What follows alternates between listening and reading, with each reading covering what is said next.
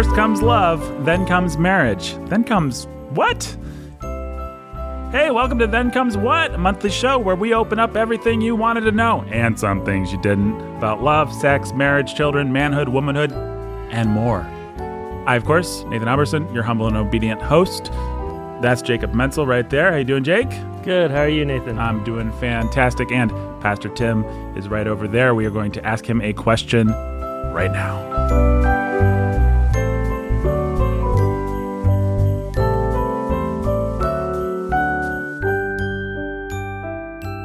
All right, today's question, I'll just drop it on you again. We aren't friends. What should we do? Husband and wife. Who cares? Who cares? yeah, absolutely. Who cares whether you're friends?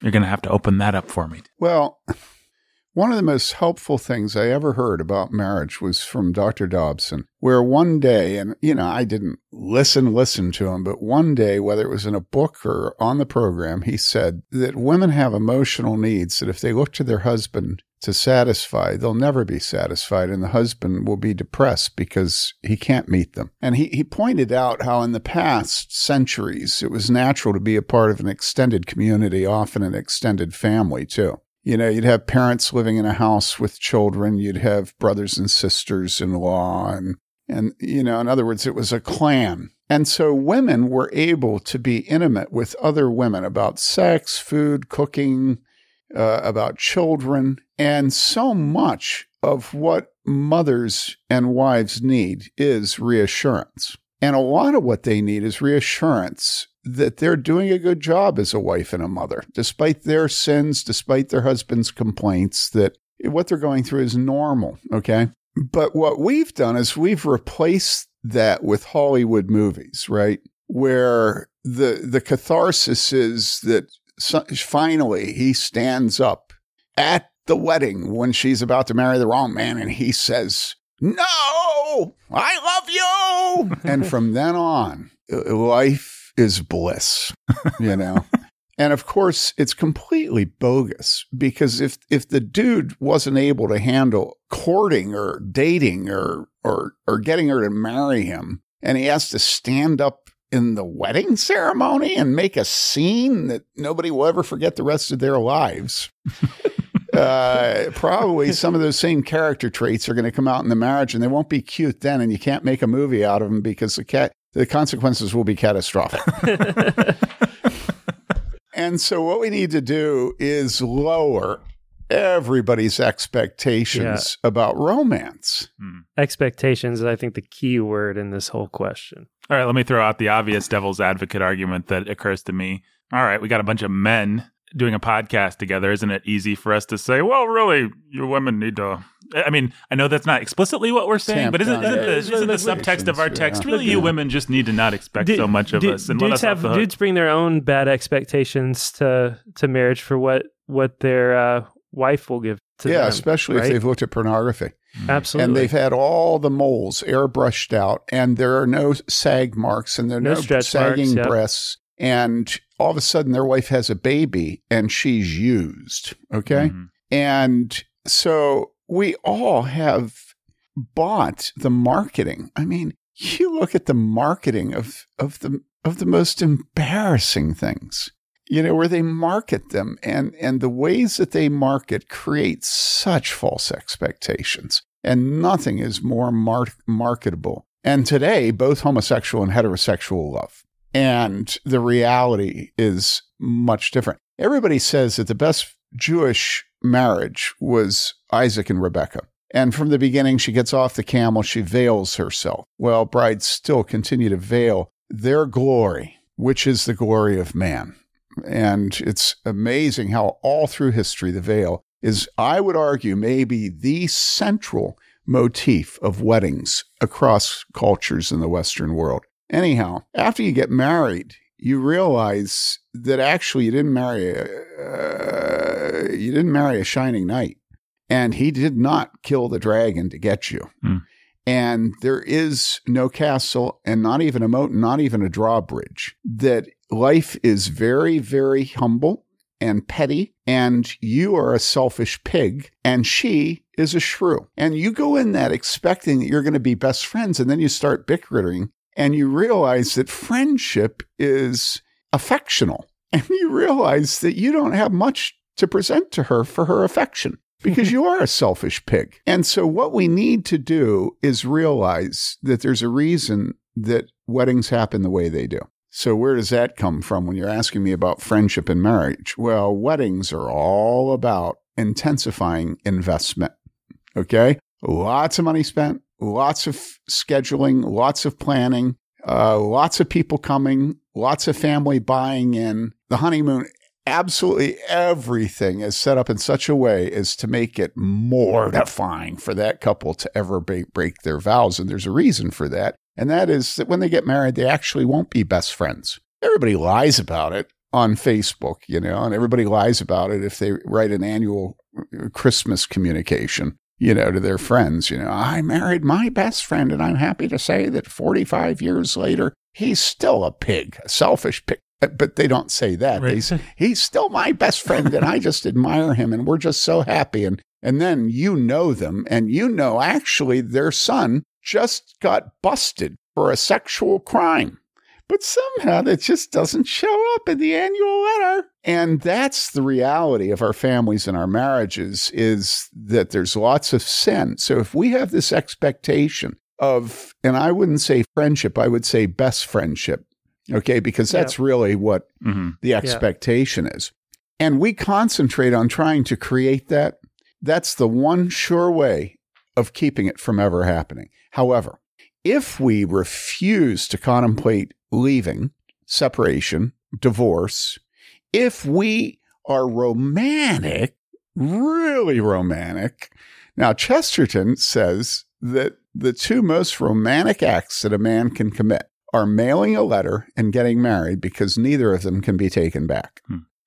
Well, okay, now that's a romance that I can buy into. You just go absolutely bonkers on your commitment to this woman. Eight okay. bad, I think, is the word Eight you wanted. Bad. Yeah, I was thinking of using that. yeah. You go bonkers in your commitment to him. You don't even allow yourself for a moment to consider it. Now, that's friendship. Mm. That's marriage. That's commitment. And then what comes out of it as the years go by is unbelievable friendship. But friendship, like happiness, are things that, if pursued directly, you'll never get them. Mm.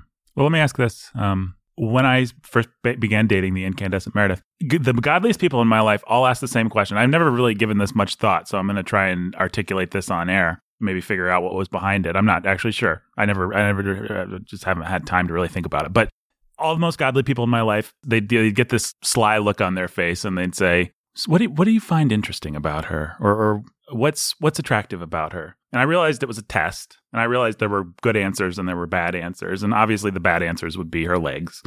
Or well, I don't know that I'd not, say that's a bad answer. Not if you talk to my wife, who has much more experience than most in counseling couples before marriage. Mm-hmm. She would want to know whether or not the man likes her legs. Well, that would be one of my answers, but that wasn't generally what people were looking, looking for. for yeah. Um, yeah. And, and they didn't really want a passionate commitment. They didn't want a spiritual thing, even. What they mm. wanted was for me to say I like something her. prosaic. So they wanted some commonality. They wanted something that I was interested in mm-hmm. about her mind. They wanted us to share some stuff. They actually wanted there to be something of a basis for a friendship, I guess. You, you, could, mm-hmm. you could at least frame mm-hmm. it that way. They were looking to see that there were some things that we just liked about each other. That was that was kind of the right answer, much more so than the really super spiritual answers. They just wanted some commonalities. And these were generally godly, wise people, I think. What were they looking for there? What what did they want me to have if if friendship is in fact not something to be pursued and these commonalities are? I'm not saying that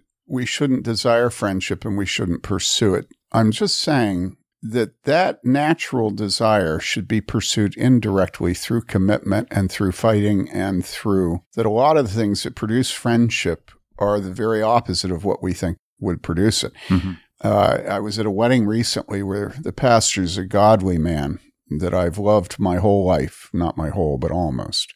In the wedding, he listed the third purpose of marriage as being companionship and friendship. It's mm-hmm. not good for the man to be alone. I think actually that should always be listed as the first. Mhm. because God said it's not good for the man to be alone. God did not say when he created Eve, it's not good for the man to not be able to have children. Although that's implicit in the commands over and over again to be fruitful, multiply, and fill the earth are there. But look, I'm not trying to denigrate or deny that the first purpose of marriage is friendship, okay? And I know I sound like I'm contradicting myself, but what I'm worried about is that a lot of people are married who really don't have much capacity for friendship, but they do have the capacity to show up. Mhm. And that's an un- underrated capacity today to get up in the morning and to fix the coffee, Do to your put your laundry in the basket, to Pick the socks up off the floor. to earn an income so that your wife can be a mother instead of some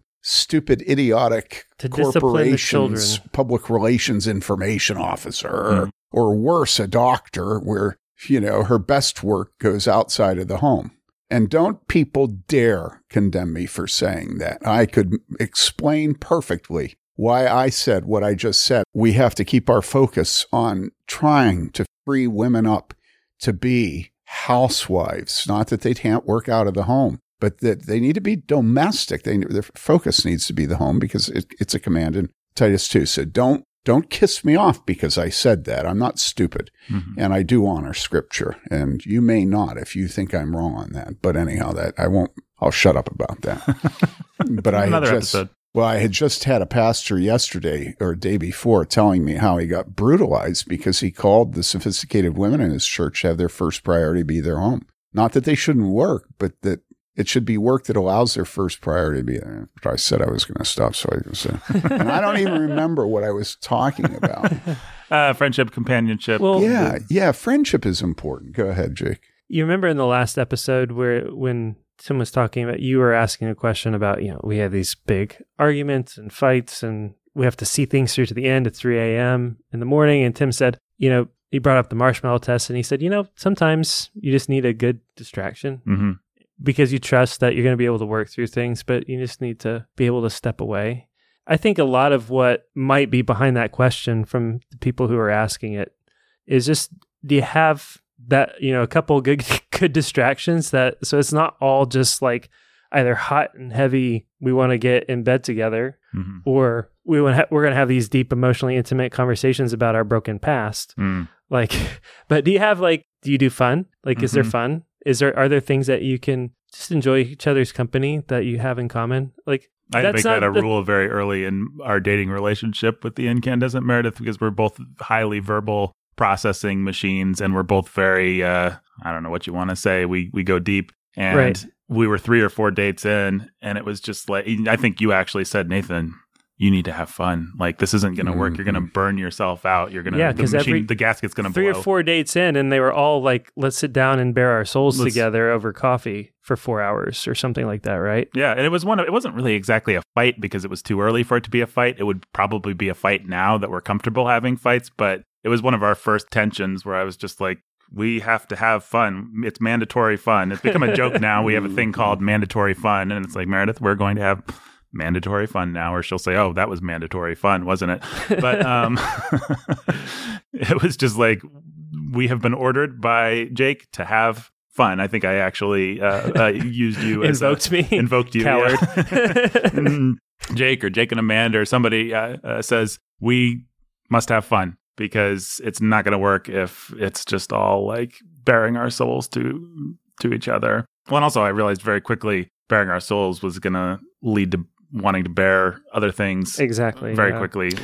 You know, okay, so having fun is not friendship. hmm right It, which is a different question it's it's sort of we've gotten off topic well, no, no, because I think people do think having fun is friendship. hmm And it is friendship, okay? Having fun together can only be done if somebody's a friend. hmm You don't have fun together with people you can't stand. absolutely You don't have fun together with people that there's not some level of intimacy with, okay? But there is an aspect of friendship we have to keep our eye on that we don't lose it, and that is it is essential in marriage that you are for her and she is for you. hmm And that maybe is a sine qua non, the absolute irreducible minimum Yep. that friendship requires. And I want us to talk about that for a second because there are always conflicts, and particularly with extended families over issues that we will be very sensitive to because we have spent much of our life having no support and nobody trusting us and nobody listening to us about things that are the interface of terrible pain that we've suffered in our life. And we must have a husband or a wife who will protect us at those points. Okay.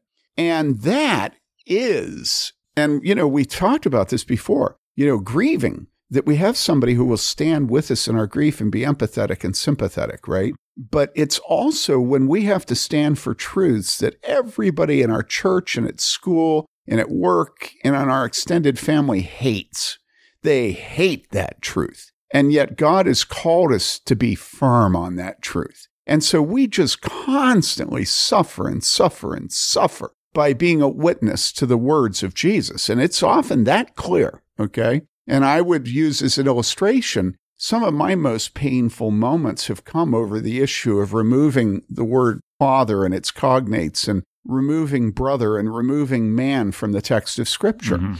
And it's been a very painful battle because almost nobody is concerned about it today, even though some people have said they're concerned about it. And so this is something that has caused me personally to have great pain.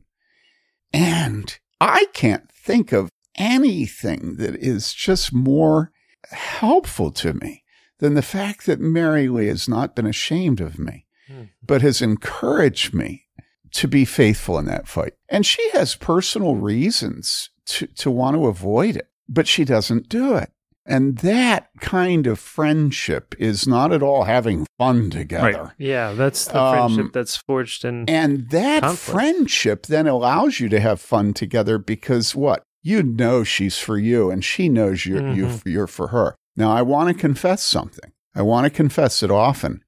I have been fearful in those situations and have become untrusting and accusatory with my wife because of my insecurities and defensiveness and feeling of aloneness.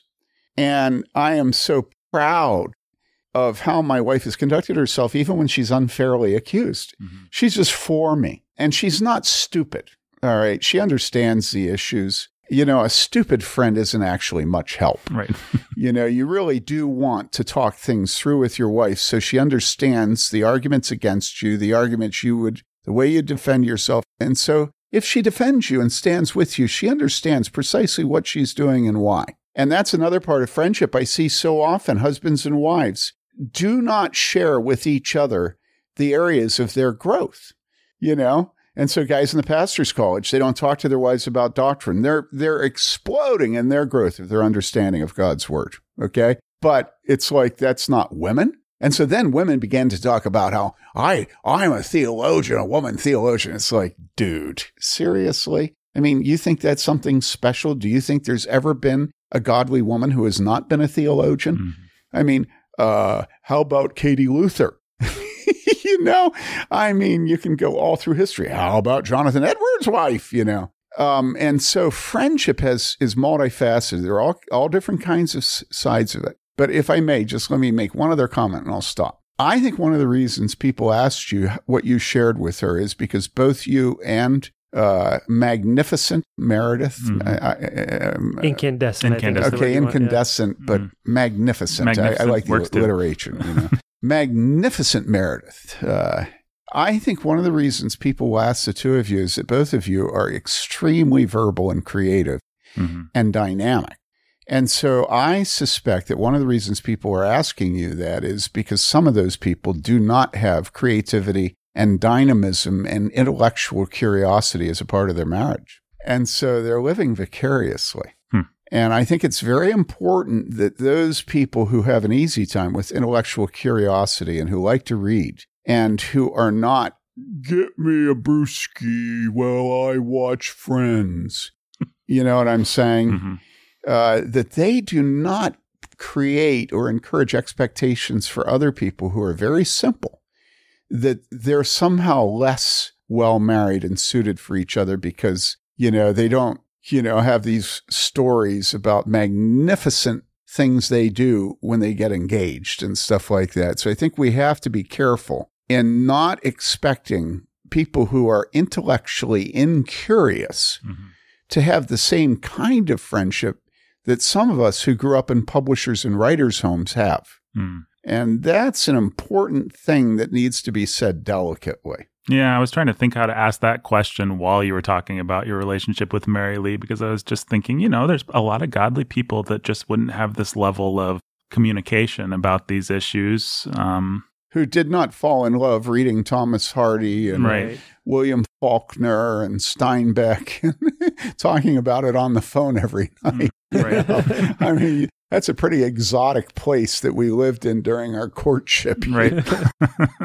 well, when people are looking for a spouse, because I imagine there's people listening to this who aren't married, what do they look for in terms of companionship? I mean, is it enough to say, I find her attractive and she's uh, godly? Is that, or, uh, is, is, check, Yes. check those two boxes Yes, and marry yes. her? Yep. Yep. Now, I know people are going to have fits at us saying, yep. So you have at it, Jake.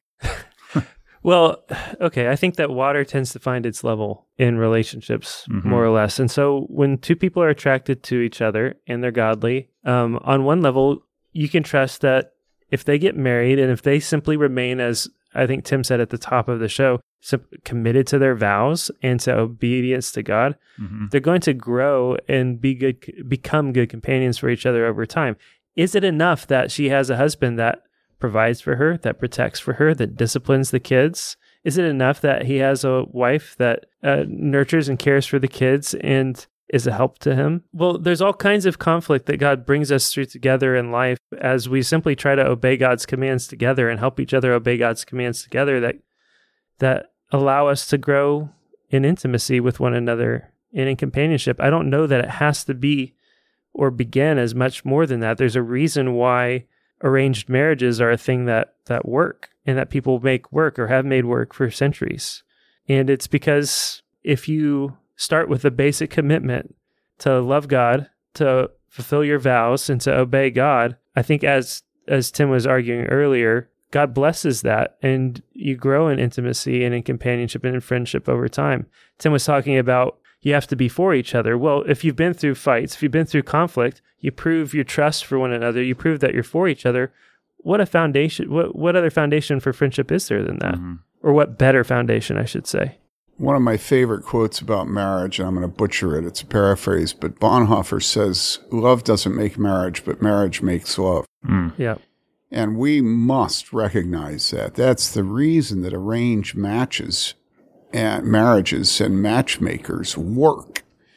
And their statistical uh, success, you know, it's kind of like, you know, the disagreement that we have decided to live in love in in this church between Baptists and Presbyterians, those that do and don't believe in baptizing babies. And Baptists say, well, you know, every baptism should be somebody who's a real Christian. It shouldn't just be, you know, a child that has no control. And what I like to warn them about is the fact that I doubt that their statistics about how baptism works with their children at 15 or 14 or 13 is any better than baptizing a baby. Right. Yeah. That we have about the same failure rate. And, and that doesn't remove their position. I'm not saying it does. But I think we have to look at the failure rate of the romantic view of marriage because everybody assumes that friendship and romance are two sides of the same coin.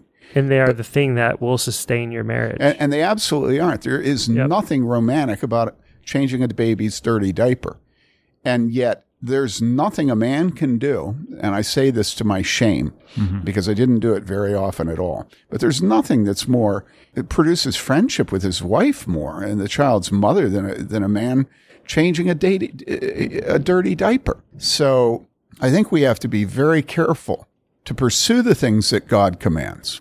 Okay? And those things are what? Those things are lifelong commitment till death do us part. Those things are that the man loves his wife and that the woman submits to her husband and loves him, it's commanded, and that the two make fruitful love because God commanded that that union be fruitful, multiply, and fill the earth. And what we're looking at today is an endless demographic nightmare across the developed world that is catastrophic. And every academic in demographics knows this is true. And so, as Christians, we do not set our sights on works of supererogation. Mm-hmm. These wonderful visions and mists and vapors that everybody's pursuing. You know, you talked earlier about whether or not, but rather, rather what we want to do is we want to pursue marriage to someone of the opposite sex. Check box.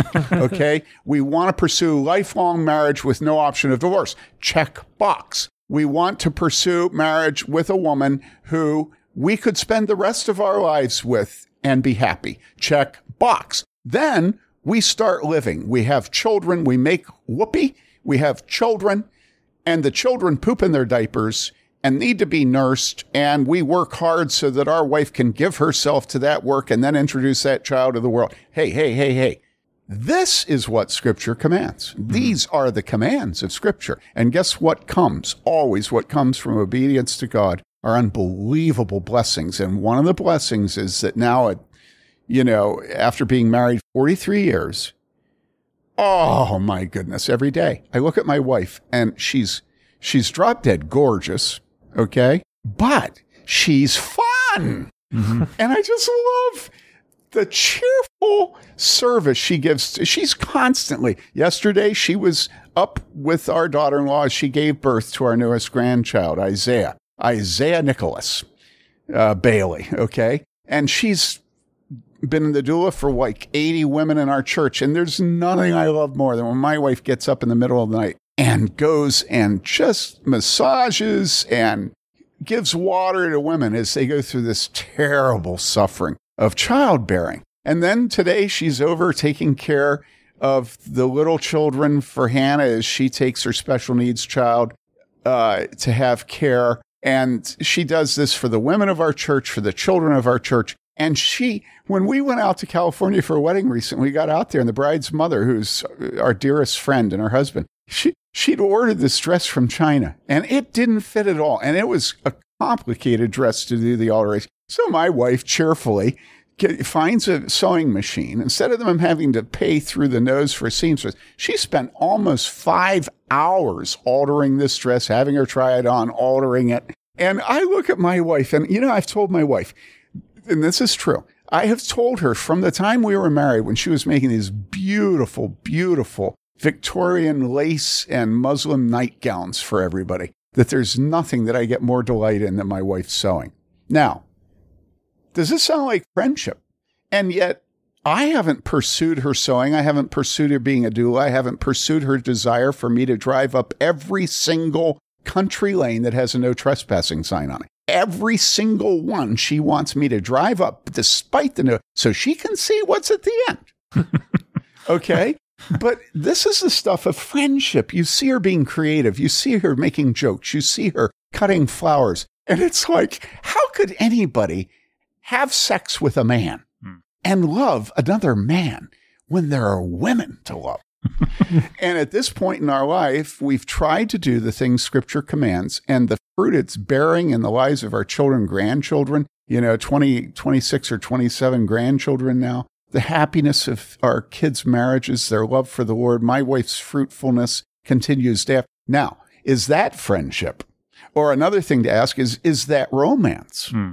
And I think no matter how curious or incurious any particular couple are, no matter how simple or complicated the things that give them joy are. Every single couple that gives themselves to marriage as God intended will have, will reap an unbelievable fruit of friendship and romance and love. And it only gets better as you get older. I know that sounds stupid, but it's not. I'm here to tell you it's true. Now, are you cynical about it, the two of you? No, I'm not cynical about it at all. I was I'm not cynical. Thinking through all of the just the same things that I see in my wife and what I love about her. And it is you, are talking about well, yeah, yeah well, you're talking yeah. about um, Mary Lee uh, uh, doing the alterations on this wedding dress, and I'm thinking about how Amanda stayed up just a couple weeks ago until like two or three in the morning, uh, doing alterations on a suit for one of our pastor's college students for his uh, graduation the next day, and Hmm. how much I love. That's the that's the kind Why? of thing Why that I love about joy? her. Yeah, but why? What is that? Define it. Oh, I don't know. It's hard to. I think you just see the the the beauty of a meek and humble servant of God is something that is. I don't know what to say about it. It's. I I made a video once of Amanda. Um, she stays up like Christmas Eve. She'll be up until four in the morning, and uh, she'll be doing. We were newly married, fairly newly married. For instance, I made this little video. It's Christmas Eve. I don't know what time it was, like two in the morning, and we were dirt poor and she had gotten this used bike that uh to give to our daughter and that she had found and she had stripped all of the peeling barbie stuff off of it and Mm. was uh, decorating it with Oh, Little rhinestones and stuff. and my daughter is the kind of girl Oh, that yeah. the first thing she would have done is pick them all off right diamonds. She's gonna pick them all off, and, and I, I just have this little video somewhere I don't know where of um, me just talking to her about it as she was doing it. You know she's gonna, you know she's gonna pick those off, right? She's like, yeah, I know that. So why are you bothering with this? She'll like it. She'll think it's fun, and I don't know, sweet. You know, it is interesting that if you think about women, and I know I'm not supposed to make any generalizations and I'm not supposed to stereotype and be sexist and all that stuff, but um, there is something that is uniquely feminine about service and beauty. Mm-hmm. and it is it is just gorgeous and it's gorgeous in other women. You know you see women who are meek and humble and just are unbelievably fruitful in their service. And man it's such a beautiful thing. And uh, i know we were supposed to be talking about friendship but friendship does come from us being who god made us to be. Hmm. and the fact is that we make jokes about how no woman can ever approve of any man, and no man can ever approve of any woman because woman isn't man, and man isn't woman. And so we have to disapprove of each other because we approve of ourselves. And then Chesterton saying that, you know, they are two forces that are incompatible. Hmm. And we have to keep, it will be a quarrel, but keep it a lover's quarrel.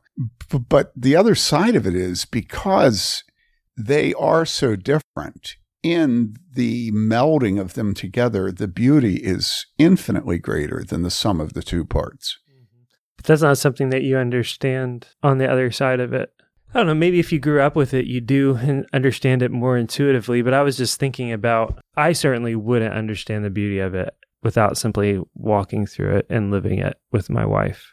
And we were talking earlier about expectations. Uh, the idea that love and friendship and romance are what are to going to sustain your marriage, that that kind of thing. And a lot of women go into marriage looking for a girlfriend, and a lot of men go into marriage looking for a bro, but with benefits. And I think it's deeply connected to the sexual garbage of our day. And I, I don't know that I'm throwing anything out there that we're Well, I going was able actually to pull back together. I was thinking of that as you were talking uh, just now. I was thinking of all the guys I know, especially newlyweds, will do this thing that just drives me nuts where the guy is very pleased. Just a very small thing, I guess, but the guy is very pleased because the woman likes to watch his kinds of movies. She likes to watch kung fu movies and horror movies and action movies and stuff like this. It's been, it's been, it's it's mystifying to me because one of the things that I find attractive about Meredith is the fact simply that she's different, that she's not me. I don't want her to want to watch my guy movies because to do that is to take away something that's sweet about her as woman. Jake and Amanda are interesting because Amanda actually does love sports, and I don't actually think it's just a No, she loves function of submission. She I think loves she sports more than I likes do. That's just the reality. more than Jake. Yep. Um, but so I'm, I'm I'm sure there are plenty of exceptions to the rule, but why would you want a best friend? Like in the sense of a guy best friend, like why would you actually want a, a bro to hang out with? That's not what's interesting about a woman. I'm convinced that what creates friendship in marriage is the man pursuing his manhood and the woman pursuing her womanhood. Mm-hmm. The man pursuing his masculinity, the woman her femininity. But we live in a perverse day when we think that we're really progressive and evolved when we don't take seriously our manhood, our masculinity and femininity. And so men will brag about how much he's into chick flicks, you know, Mhm. and, and it, it's, it's, it's, it's bragging about his virtue. You know, it's a virtue to go against uh, cultural norms of masculinity and femininity. Now, you can say what you want against cultural norms, but generally those norms are correct. It should be men who are fighting in protection of the women and children. Okay. It shouldn't be women. Women have already fought by having their bodies split apart by giving birth to a child. They've already shed their blood. It's time for the man to man up and shed his. Now, having said that, I do think it's important for a man to enter into a woman's world and for a woman to enter into a man's world. In other words, part of friendship is having the ability to understand how your husband thinks and how your wife Mhm. thinks. And what kind of friend always brings to a friendship what he thinks. Now, he should be capable of seeing the weaknesses, but also the strengths of his friend and improving them. When he's having an argument with his friend, a friend will improve his friend's argument against him. He'll say, No, I think what you should say to me at this point is such and such. Mhm. And that's a critical aspect of marriage. And so I have told some brain dead men who would like to be married to read George Eliot's Middlemarch. It, it's, it's a book that will drive you wacko because it's so detailed in describing the conversations and thought patterns and and values of women. Hmm. And and I think it's important that if our wife and all our daughters like Anne of Green Gables, that we watch it. Now, I'm not saying that we have to like that like that mouthy little uh Brat. yeah, yeah. Although she is kind of funny and cute, you know. But there is something about entering into what women like that is very helpful for us cultivating our friendship with our wives and with our daughters and helping us to have to live with them in an understanding way. I like your talking about women shouldn't have to watch action flicks. And I'm not saying that men have to watch chick flicks, okay? Mm, I That's mean, not my point. I, I like chick flicks, the the good ones. there Stop should virtue signaling. Yeah. So. Yeah, yeah, yeah. but there should be there should be work involved in trying to understand how our wives think and how our daughters think for us as men. And their mothers and their sisters should try to understand why it is that we don't tell a little girl to stop crying when she gets hurt, but we tell a little boy why to stop crying. And by the way, I'm not against crying, but there are times you should tell your son to stop crying because he's going to live in a world of men. Mm. And he better learn that men will torment a man who is a sissy.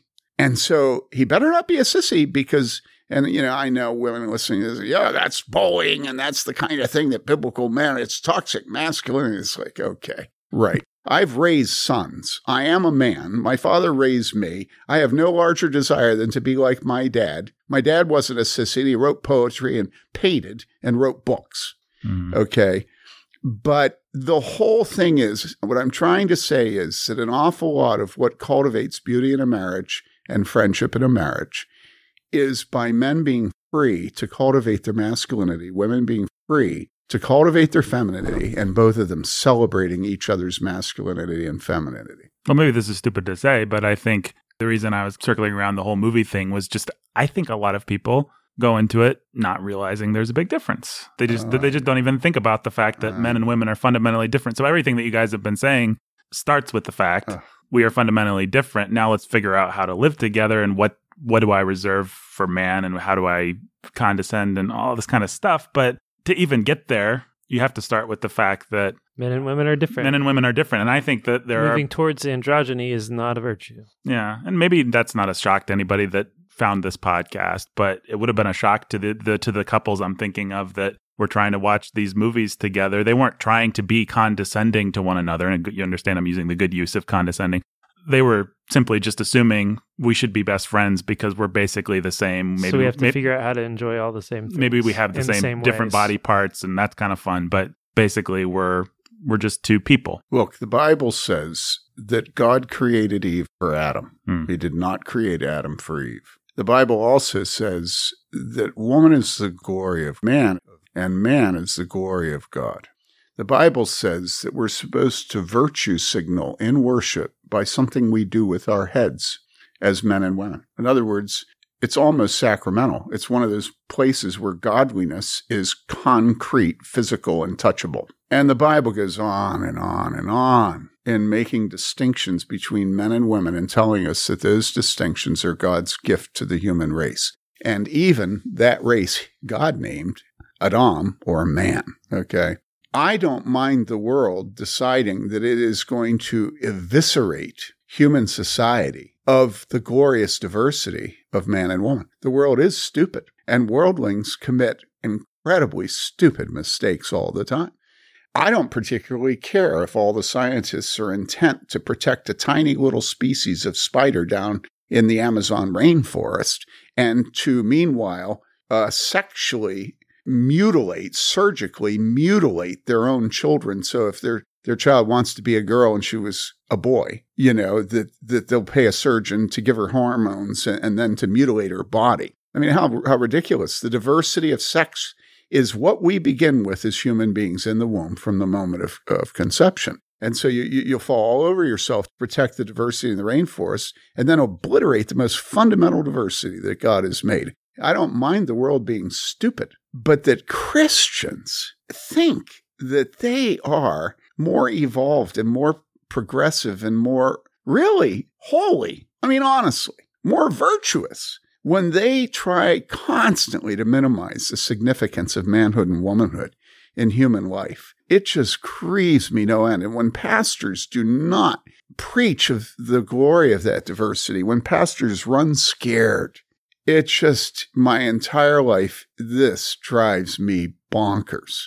And so I don't know what to do about it. I'm hoping maybe your work in Warhorn. I sometimes I think it's good to make fun of it. It's so stupid. Sometimes it should be taken seriously, but yeah, the whole way that friendship and marriage only comes when we acknowledge the difference. Let me take us back a little bit because I felt some tension on behalf of our our listeners when when you you both were talking about check these boxes. She's a woman, you're a man, you're going to be committed. I hear people talk like that and and and having Lord willing being completely removed from the the dating scene and all that very soon.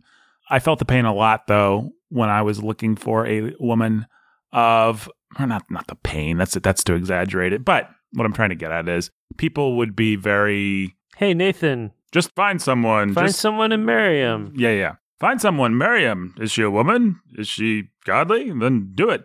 That's what they would say in an abstract sense but then they'd never say that in the particulars. You know if i eh, they, they, Right. they, they- nobody actually wanted me to just eeny meeny miny mo okay you you're a woman you're godly. You know as soon as i was interested in somebody that's these the very same people would well okay is she smart? Is do you think she's pretty? Is she this? Is that you think you'll get a that that sort of big broad statements never seem to exactly apply Okay, okay, let me just sort of all right, let me back up and explain part of my thinking and how I wanted and why I wanted to answer that question the way I Mhm. did.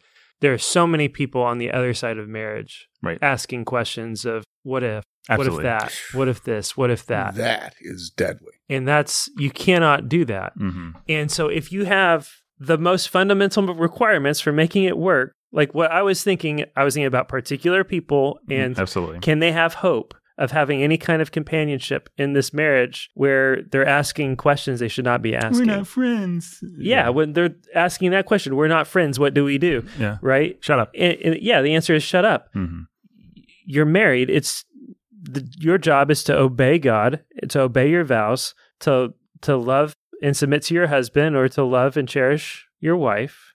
And if you do those things, God will bless that, and you will grow in companionship.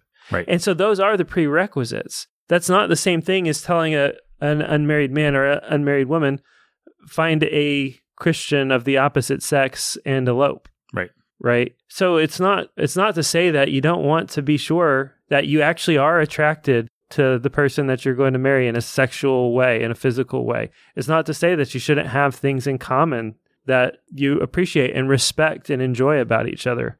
But it is to say that if you are married and if you give yourself to obedience to God's commands by faith, and if you love and honor one another, God will bless that and you can grow in companionship. And you, you shouldn't be asking the question, oh no, we're not friends. Oh no, I don't feel the fires of romance or of friendship. What you should be asking is, how do I obey God today? And if I can trust God and obey God, we can grow. There is hope for us in our marriage. And so it's maybe uh, I was processing it from a different angle than the way that you processed it, but that's, I think, a Yeah. large part of what was behind. Well, and I knew that, Jake. I was just helping our listeners. I, I figured you did. well, the I, other, and I don't know what Tim would say, but well, let me call you on one other thing that I think people probably will be offended by that you said. You said water finds its level. yeah. Uh, I did. Man, that's depressing. okay, I guess I'm just condemned. What you're saying? I can't aspire to something better than me because I suck, dude. Like, uh, um, uh, I'm just gonna end up with someone as bad as I am.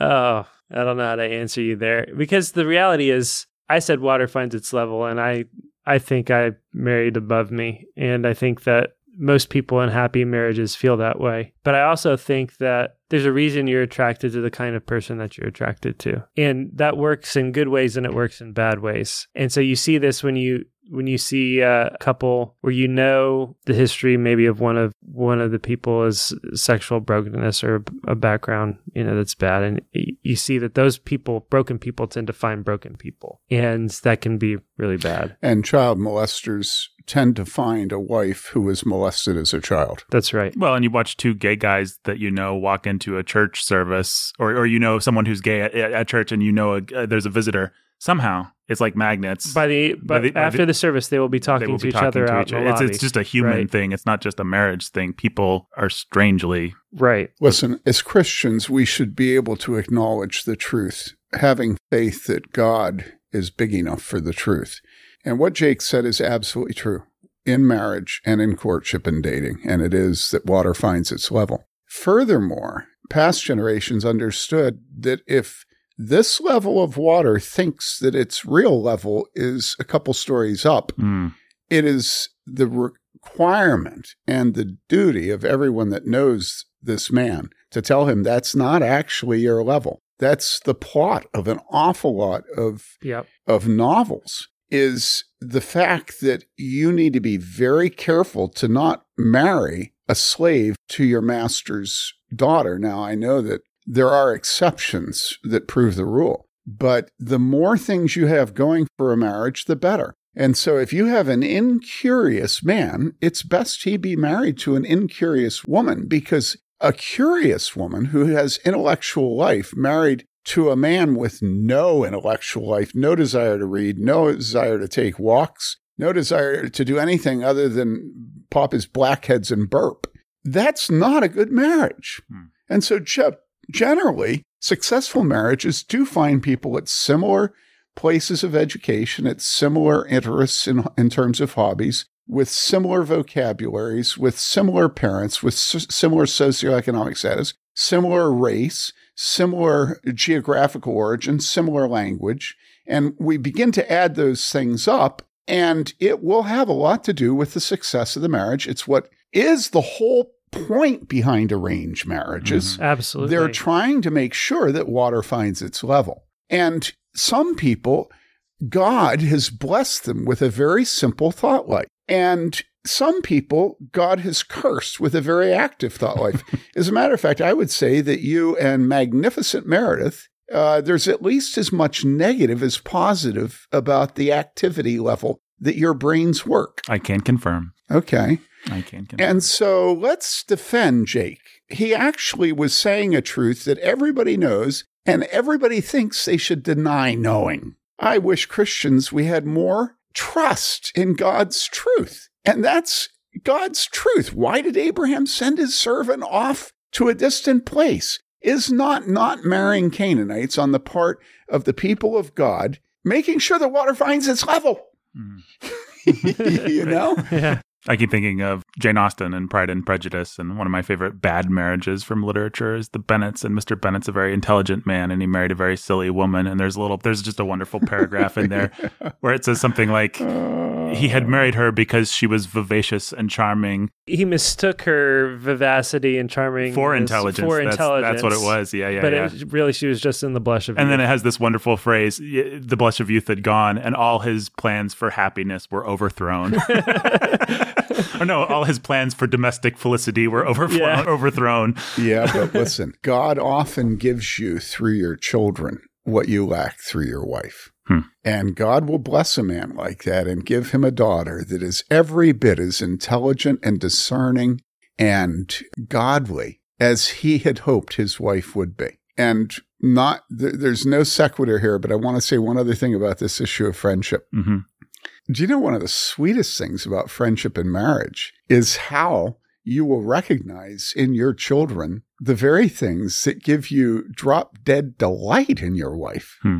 I mean, Uh-huh. you see your wife reproduced in your children, and it's like the multiplication of friendship, the multiplication of, uh, I know that people are going to listen to this and they're going to think, well, he's a romantic and a sentimentalist, and he's like, yes. And I guess maybe, you know, they say that that a Republican is a Democrat who got mugged, hmm you know. It may be that a romantic is a cynic who who God poured good gifts out on, mm despite not deserving them. you know?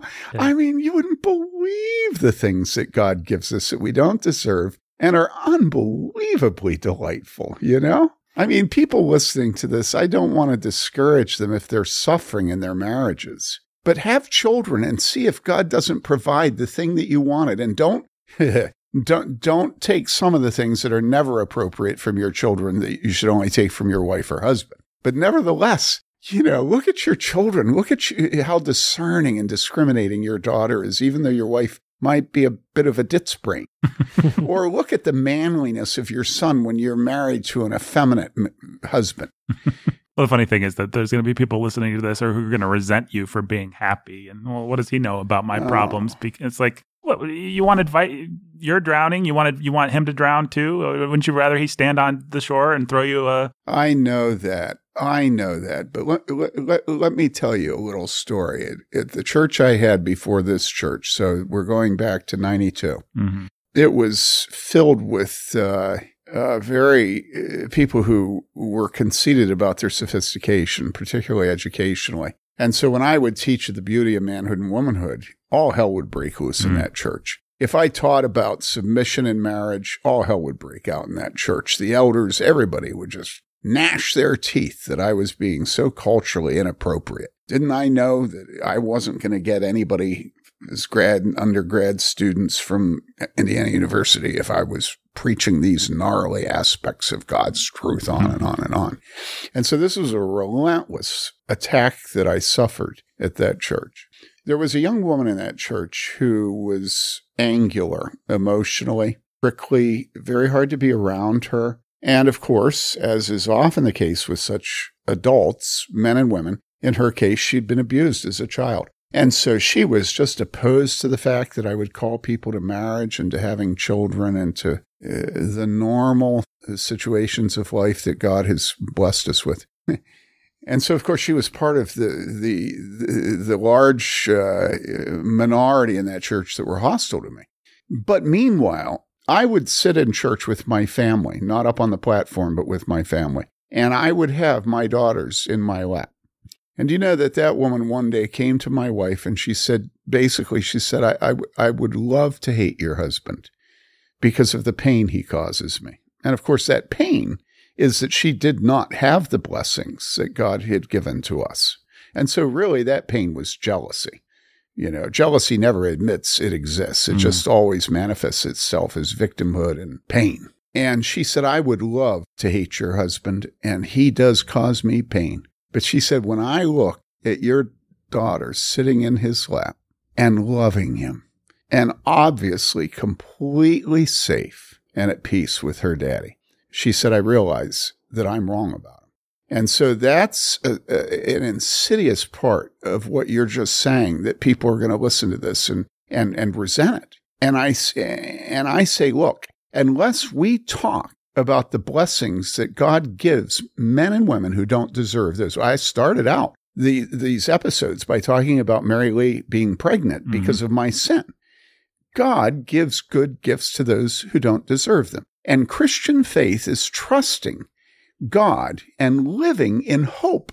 There is nothing godly about living in cynicism and irony. It's awful, and it is a denial of Christian faith. And so, no, I am not going to have you, me, or Jake hide the unbelievable joy of life that God has given us. We all have suffered, but we live in hope, and that is essential and we must not allow others to squelch it and make us feel guilty for the specific hopes that God has fulfilled in our lives.